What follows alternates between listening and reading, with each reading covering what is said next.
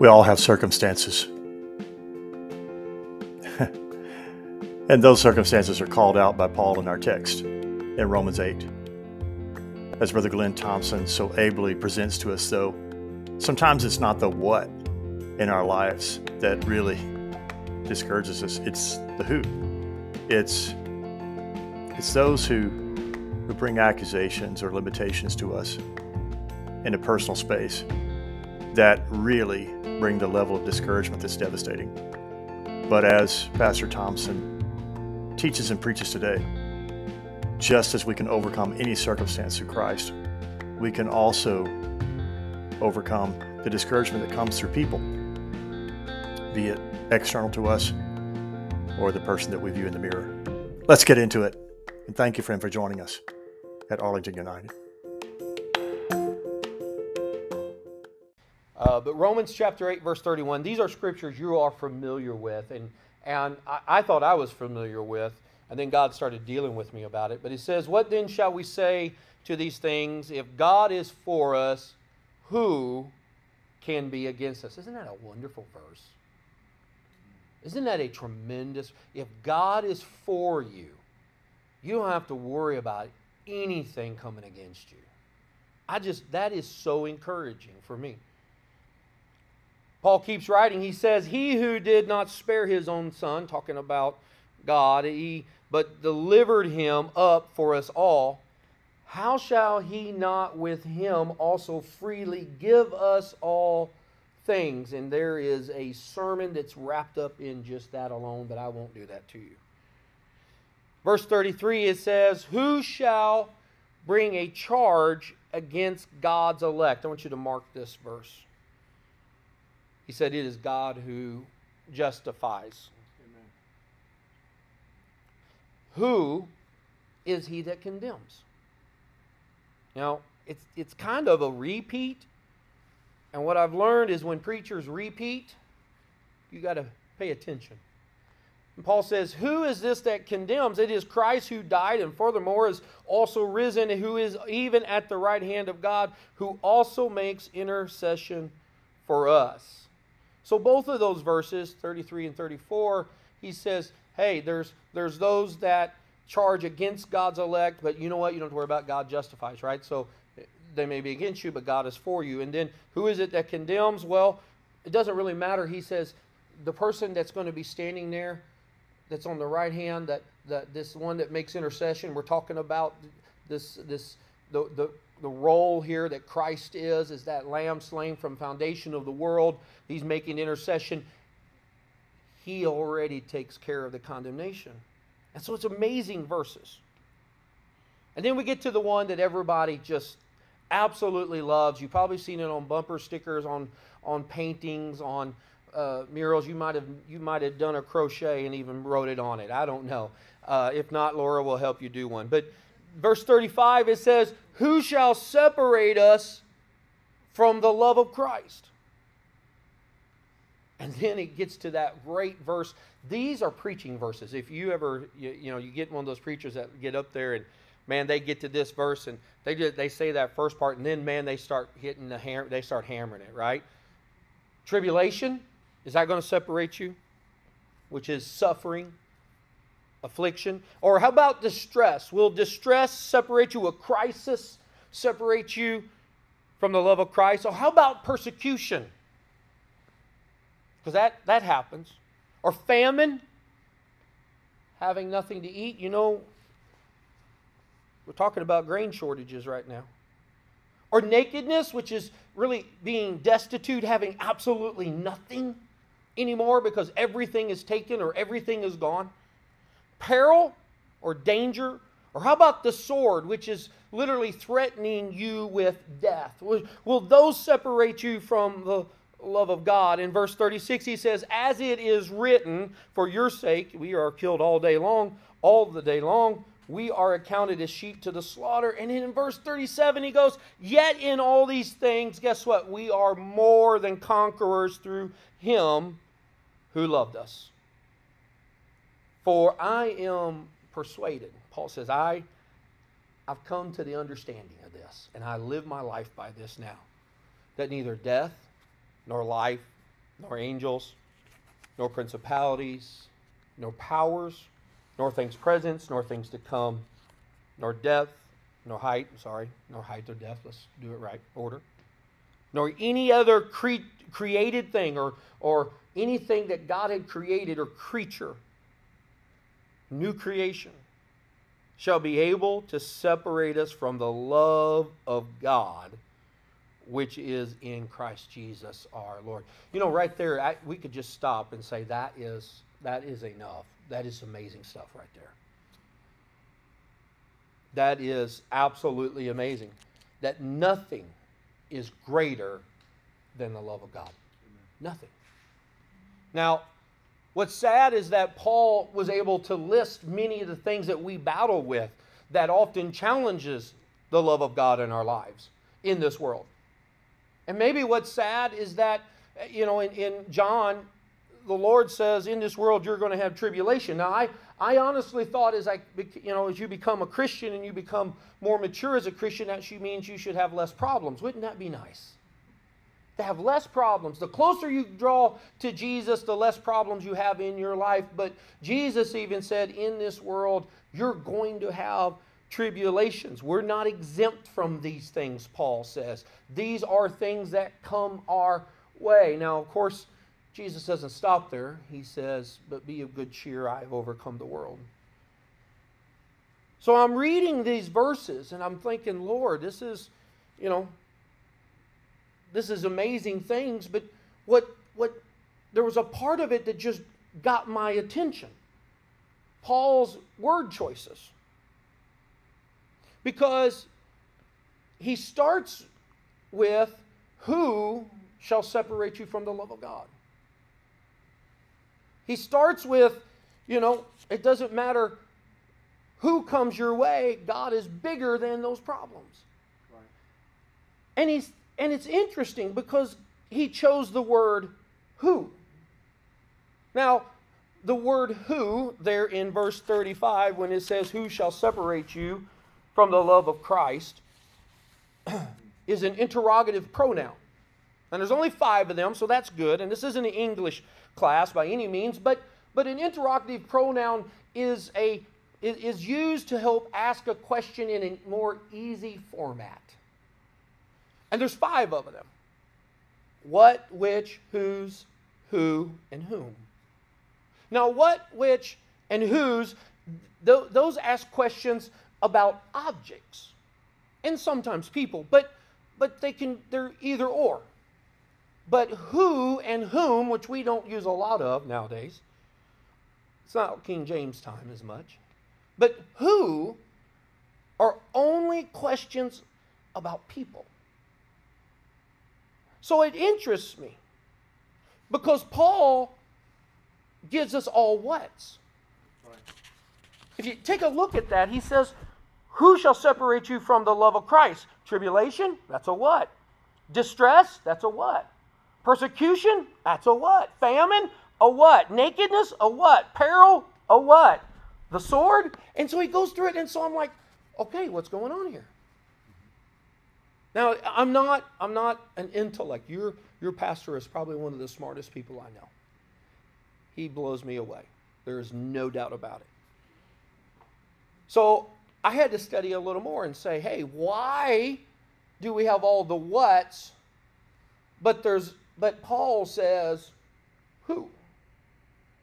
Now it's the same word as what in certain in, where it's translated other places. In fact, in your New Testament, that same word, that Greek word, is translated as what over twice twice as many times and more than who.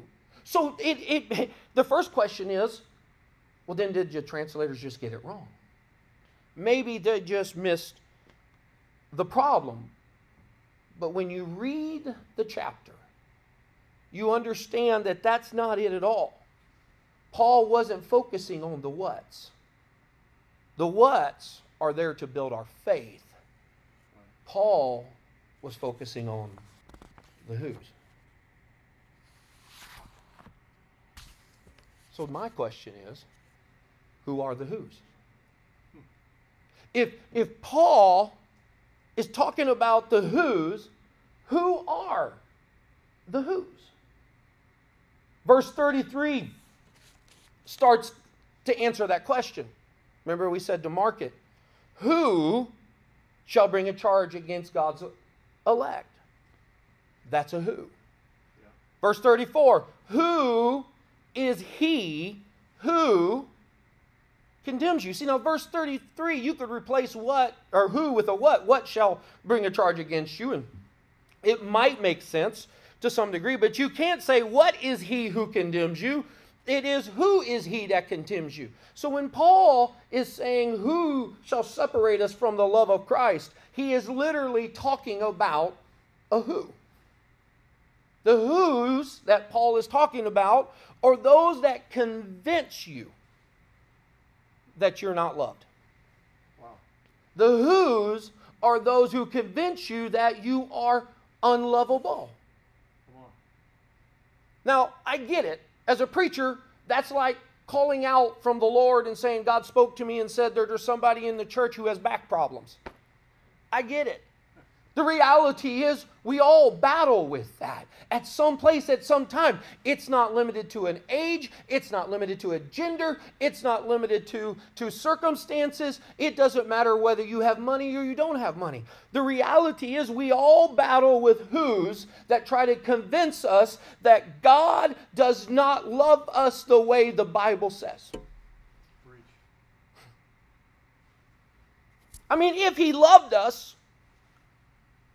the, like He loves others, and we wouldn't have any problems.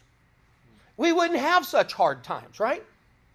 But what Paul is saying to you and to me in Romans chapter 8 is that, is that we cannot allow the who's to blind us from the love of God. And see, that's the problem we got. Right now, our world is spewing so much hate. I mean, where went the days of the songs that we have to love everybody? Just give them a Coke. I know I'm dating myself. You don't remember that. they don't. They don't. Where are those? But the reality is, is that there's so much hate going on that the world, that there's a generation right now that is growing up and they're confused as to what love really is and how love should actually feel because we have had too many who's in this world to tell us that nobody loves you the way you are, nobody loves you unconditionally, nobody, not even God. So God made you wrong or God this did this wrong, and so you just listen to all these who's and all of a sudden, you don't even know if you really are worth loving. You know, the problem is, though, that it's not limited to outside these walls, it also happens inside these walls. It's a lot closer to home than what we like to admit. I'm always amazed at how people who have been married almost a lifetime, it seems, can still feel not loved. But they can because we battle with that. My wife was recently, uh, she shares with me the great things she reads uh, as she's studying her to, to her next great challenge in life. But she was reading to me a statistic that read that when it comes to those who are desiring or needing a counselor in their life.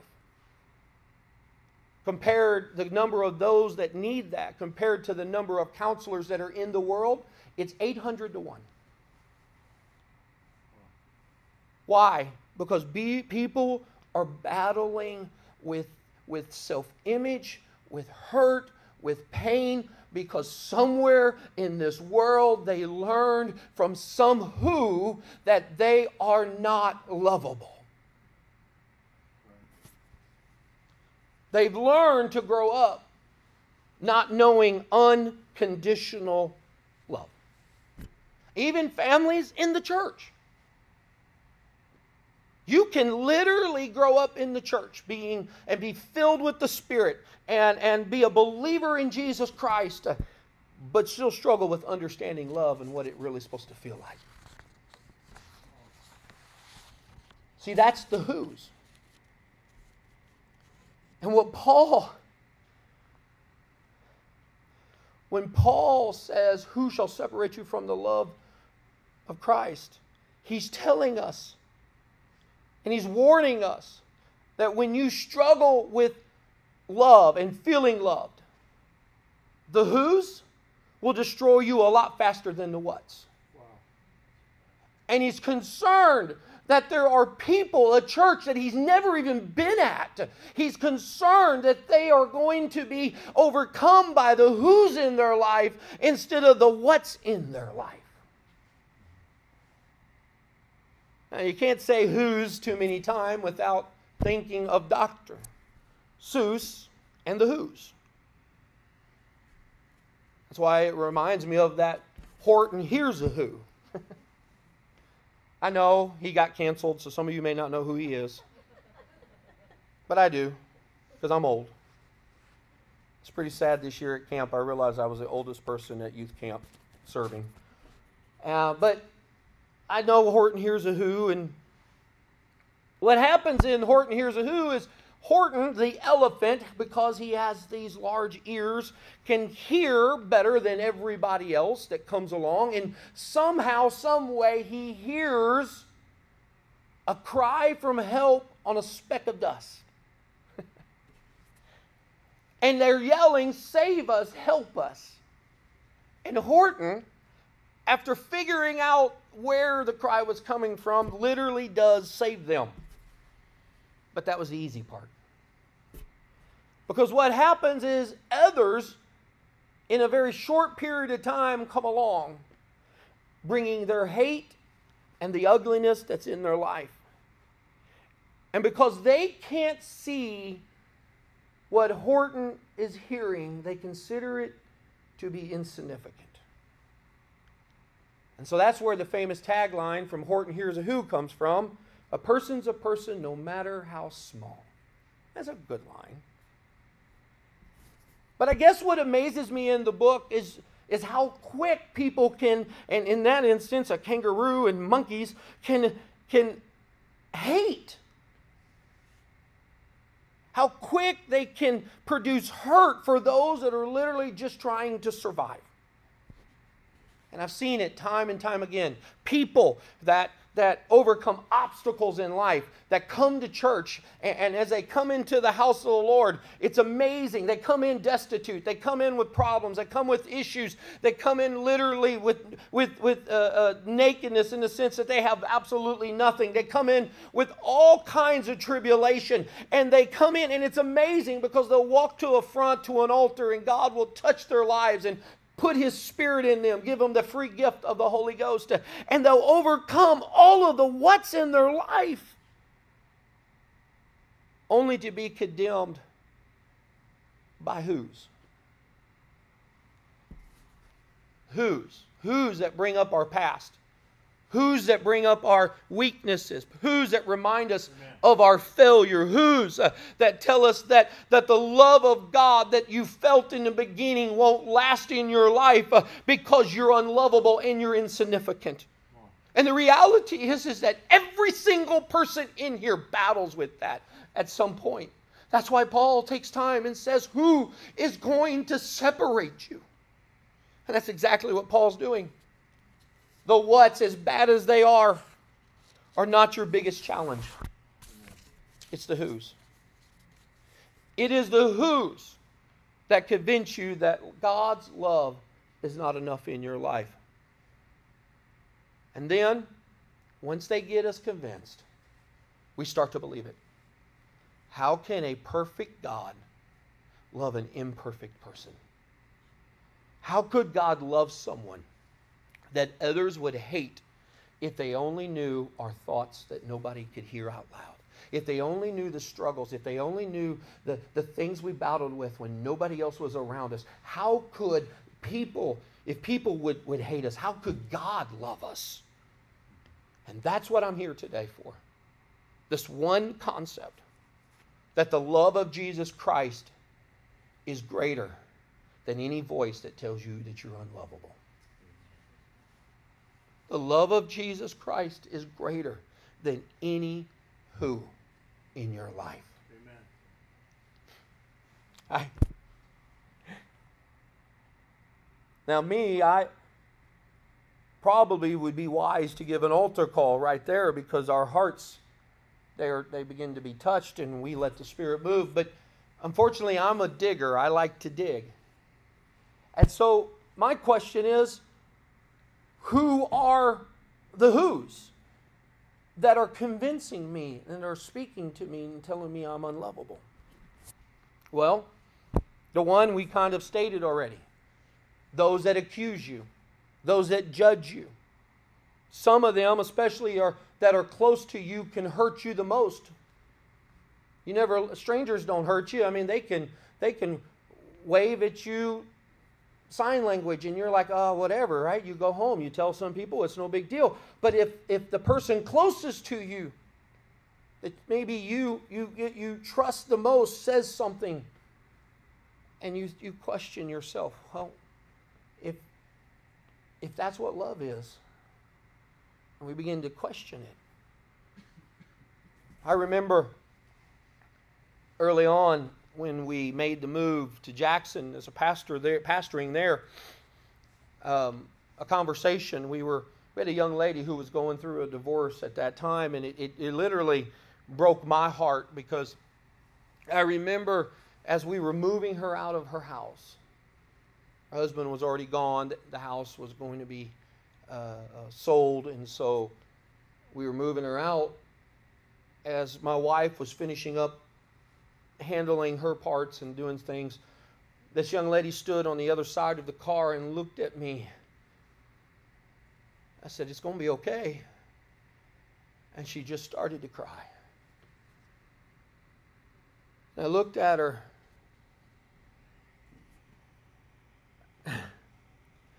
And I said, You understand.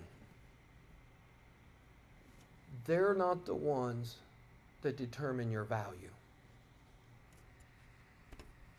Your value comes because God loves you, Amen. not because they love you. See, that's the problem. Thank God that we have the privilege to have human relationships that reveal to us what love can be like but the reality is is the world around us their love is not what truly gives us value because somewhere along the line they get unhappy or they get upset or they get cross with God, the tendency is for them to turn and to point out your flaws and tell you that you're not lovable. And so there are those who's that are out there. But there's one more type of who. And this is the who that hurts you the most. And that's the who that stares back at you from the mirror. that who that's the who that says everybody else matters more than me.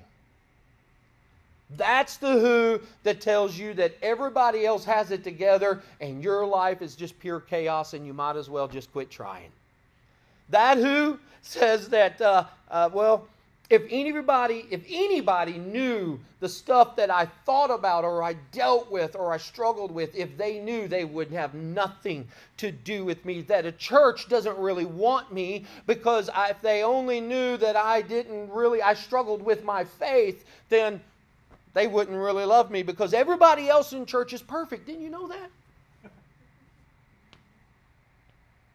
Sit down. A week ago and with an individual. They were talking about the difficulties and the challenges that were going on in their life at that time. And I, I said, I, I, it kind of floored me at first, but I said, well, you do know that my life's not perfect too, right? And it was like a shock moment that really other people have problems than just me? You mean the pastor has his challenges and his fears and his worries also? And the answer is absolutely yes, we all do. But the problem is is that the who that we look at in the mirror that lies to us probably the most is the who that will convince you that you're less than everybody else. and that you don't deserve love. They do, but you don't. I want you to understand that Jesus loves you so much that he was willing to die on the cross. No greater love than this that a friend would lay down his life. His sacrifice was not just a ticket to heaven. I, I, hope we understand that. We, we think of the cross as being just the, the, the, the, the pass, the golden ticket that gets us out of, our, out of hell and gets us into heaven. But the reality is, is that the cross uh, was his way of saying, I love you. I love you more than you even love yourself. My love for you is greater than the lies you tell yourself. My love for you is greater than those that condemn you, that say they love you, but when you aren't, when you're not looking, they're judging you, and you can feel it stabbing you in the back. I'm here to tell you right now, He loves you that much. No greater love. So, who will separate you from the love of Christ? Well, there's only two who's. Those around us that speak ill, and then often we say to ourselves. It's amazing what God's Word really says. Let me leave you with one more illustration. The, the music will come here in just a second. Ah, about halfway through the illustration.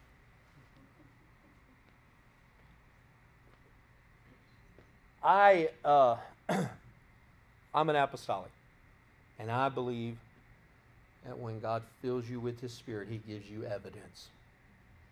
And everywhere we see that evidence in the Bible, it was speaking in another language. And so, I, it amazes me uh, how He does that, but it impresses me at the same time in such a mighty way that at first I had questions, but now I, I, I, maybe I have blind faith with some of it. But it's not always been that way. There have been times where I said, Is it really real? Because sometimes you can hear somebody next to you speak, and it's like, Well, I think I've heard that before somewhere else. And so you question it, or maybe even yourself. Did I just, was I conditioned to speaking in tongues growing up? But here's the thing I have seen some amazing things happen in life. I've seen the deaf receive the Holy Ghost and speak in tongues. I've seen it. I mean, people who do not speak begin to fluently speak in tongues. I have seen that. I've seen people who could not talk at all, didn't have the ability. Not just not that, not that they couldn't make sounds, they literally had didn't have the ability to speak anything, speak in tongues. I've seen people who didn't even know what speaking in tongues uh, was at the time begin to speak in tongues. So I'm, I'm fascinated by that. That, that is absolutely amazing to me. And I just, I just want to point that out on the front end of this, of this comment. But it was this past uh, couple months, my life was, was changed in a pretty fascinating way. At first, it was rather difficult, but it's amazing what God what God did. And so I was, I have a an aunt, uh, Aunt Leanna, who I grew up with. She lived, uh, her and Uncle Ray and my uh, cousins lived down the street from where I grew up, and so if I wasn't at my house, I was probably down there, and we would ride our bikes and climb the apple tree and get yelled at to get out of the out of the creek and all those great things, right? You know how it goes. But Aunt Leanna um, was of a different faith, similar faith, a Pentecostal faith, but a, a little different in doctrine. But she had she uh, had gone through some difficult times. Her and her husband had passed her for a little bit, and then unfortunately Uncle Ray passed away, and she was by herself. And um, life kind of continued on until one day I got this very interesting phone call out of nowhere. It was her. She said, Hey, I've been reading my Bible and I've been attending this church uh, here in town. And I want to know would you come baptize me in Jesus' name? And I was like, Well, yeah, that's an easy one, right? And she's been attending, she started attending one of our churches, one of the United Pentecostal churches. And so went up, baptized her, and, and that was just a, a tremendous experience. But time went on, and over this past year, November, she fell, and the doctor had diagnosed her as having a stroke. Told her to go home and let, let her get and do some healing, but unfortunately, that really wasn't the problem.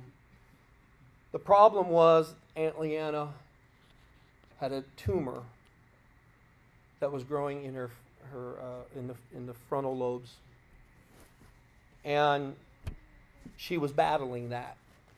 It was actually pressing against her, the part of her brain that, that allows her to speak, the linguistics aspect.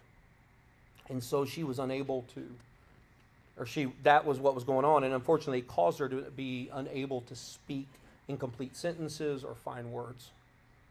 And so she would work at trying to find words there for a while. And then I got the call, being the family, the family pastor. I got the call and it said that Aunt Leanna was going, that she was declining and she was going to have to deal with hospice and they were going to be putting her into a residential care, a care facility to care for her. Broke my heart. I, I knew she was ready, but it still broke my heart. So I made the journey back home. And when I got there, I don't know that I was quite expecting things to be what they were. We came into the I came down the hall and there she was standing with her walker because it it was in between breakfast and lunch and you did not want to be late for lunch. So she was standing there and I remember that moment she looked up and and all my life she's always been a giant. But that day I, I, I could feel the sense that I was much taller as she looked up. And there was a transition in my heart. But I leaned down when she realized it was me, big old smile. And I hugged her neck and loved on her. And we slipped into the room there where she was staying. And she sat down in the chair, and I pulled the chair up there, and we began to talk. Well, reality is, I began to talk because she really couldn't even complete her sentences. She couldn't get but maybe a, a couple words in. And as I talked, she would say, Oh, yes, yes, yes. Or if I would mention family, she'd say, Doing good. She would talk about them. And I asked her, I said, Have you been reading your Bible? She said, No. Neighbor. I have a neighbor. Just somebody that would come and read her the Bible. And so she struggled and because she couldn't get the words right. She couldn't get them out. She couldn't get them, she couldn't get the sentence structure in her mind. And she's such a strong person. But to watch her struggle at that moment was a challenge for me. She knew what was coming that didn't seem to, to frighten her. And I asked her, I said, Are you okay? I don't know what to ask. I mean, what do you say? But I do care at that moment. I said, Are you okay? I said, What, you know, what's going on? And she shook her head. She looked down. She said, Can't pray. She was a prayer warrior. And she couldn't get the words to pray. She couldn't even come up with sentence structures to be able to pray out loud. You ever been to that place where you didn't, you couldn't even hardly say anything because you couldn't get words out. You didn't even know what to say. You didn't know how to pray. And here is a prayer warrior that that has been that that has studied the Word of God and taught Bible studies and preached and pastored and knew all of these things. And at the end of her life, the thing that bothered her the most was her inability to talk to God. Can't pray. Can't pray. I looked at her and I said, I understand. I'm sorry. We talk a little bit longer, and it would come back up. Can't pray. Can't pray. And that's about all she could get out. So here we are. She feels separated from God. She's alone because she's moved out of her home. She knows that the days are coming. And she she sits there as we talk. And I just start to cry. Yeah, big old tears coming down my face. She looks at me. She says, she grabs me. She says, See you again. Man, I'm just big old tears. Just reliving it touches me. Imagine at that moment. And time was getting near. It was almost lunchtime, and I didn't want her to miss lunch. And I said, "Well, I said, Aunt Leanna, I'll, I'll go, but I want to, I want to pray for you." She, "Oh yes, oh yes." So she she, she bows her head, and I get down on my knees and I grab her hand and I say, Hey, I, I begin to pray. I said, God, I said, Will you just touch Aunt Leanna? And, and man, I did all the formalities. I know how to pray for somebody. I know you hit the right things and you, you're sincere, but, but you're not going through it. So it, it, even though you care with all your heart, you know, you, you just try to cover as much as you can, hoping that you hit the right things. And in that process, a praying, she begins to, Jesus, Jesus. Yes, Jesus. That's all she could get out. At least it was all she could get out for the moment because all of a sudden, this woman that couldn't speak that couldn't do a sentence structure, that couldn't express her feelings, who couldn't even pray, who was alone in a room by herself, who knew that the end was near, who who uh, couldn't had struggling with her relationship with Jesus at that moment, as far as directly talking to Him one on one. At that very moment, she begins to speak in tongues fluently in such a way you would not have known that there was anything wrong going on in her mind. As she begins to speak out loud in tongues, and I'm just sitting there and I'm thinking, oh my God, you love her. Yes. Yes. The amazing thing was not the speaking in tongues. It was that Jesus, when somebody was down at their lowest level, would show up in a room and say, I am here to tell you how much I love you. Nothing's going to separate you from the love of God. Not going to separate you. Nakedness, separation, destitute, a nursing home, a, a, a care facility, people leaving you alone will not separate you from the love of God. Nothing will separate you. Would you stand with me? I'm here to tell you today He loves you. You're not alone. You feel it. You wonder. But you're not alone. Would you bow your head? We're going to have an altar call before you do, though. I want the Spirit to speak. The Spirit's talking to you. You've been battling thoughts in your mind that you think make you weak. You've been questioning who you are and your value. You've been questioning whether God really loves you because if He did, why would you be going through the whats? And you've been lying to yourself in the mirror. You're saying, I deserve what I get. I deserve my problems. What did I do wrong? Well, I must have done something wrong. And so you're battling with it in your mind. And you, you're allowing the who's to lie to you about the love of God. If that's you today, and I know it's his whole house. We have an altar where you can come one more time and experience that love afresh. Would you join me? If you're at your seat, that's fine, but if you feel comfortable coming up, would, would you join me? But I'm here to tell you you're loved today. You're loved, you're loved, you're loved. His love is greater than any what? His love is greater than any who. His love is greater today. Could you just talk with Him? Could you speak with Him? Jesus, I need your love today. I need your love today. Oh, I need you, Jesus. Come on across this house. He loves you today.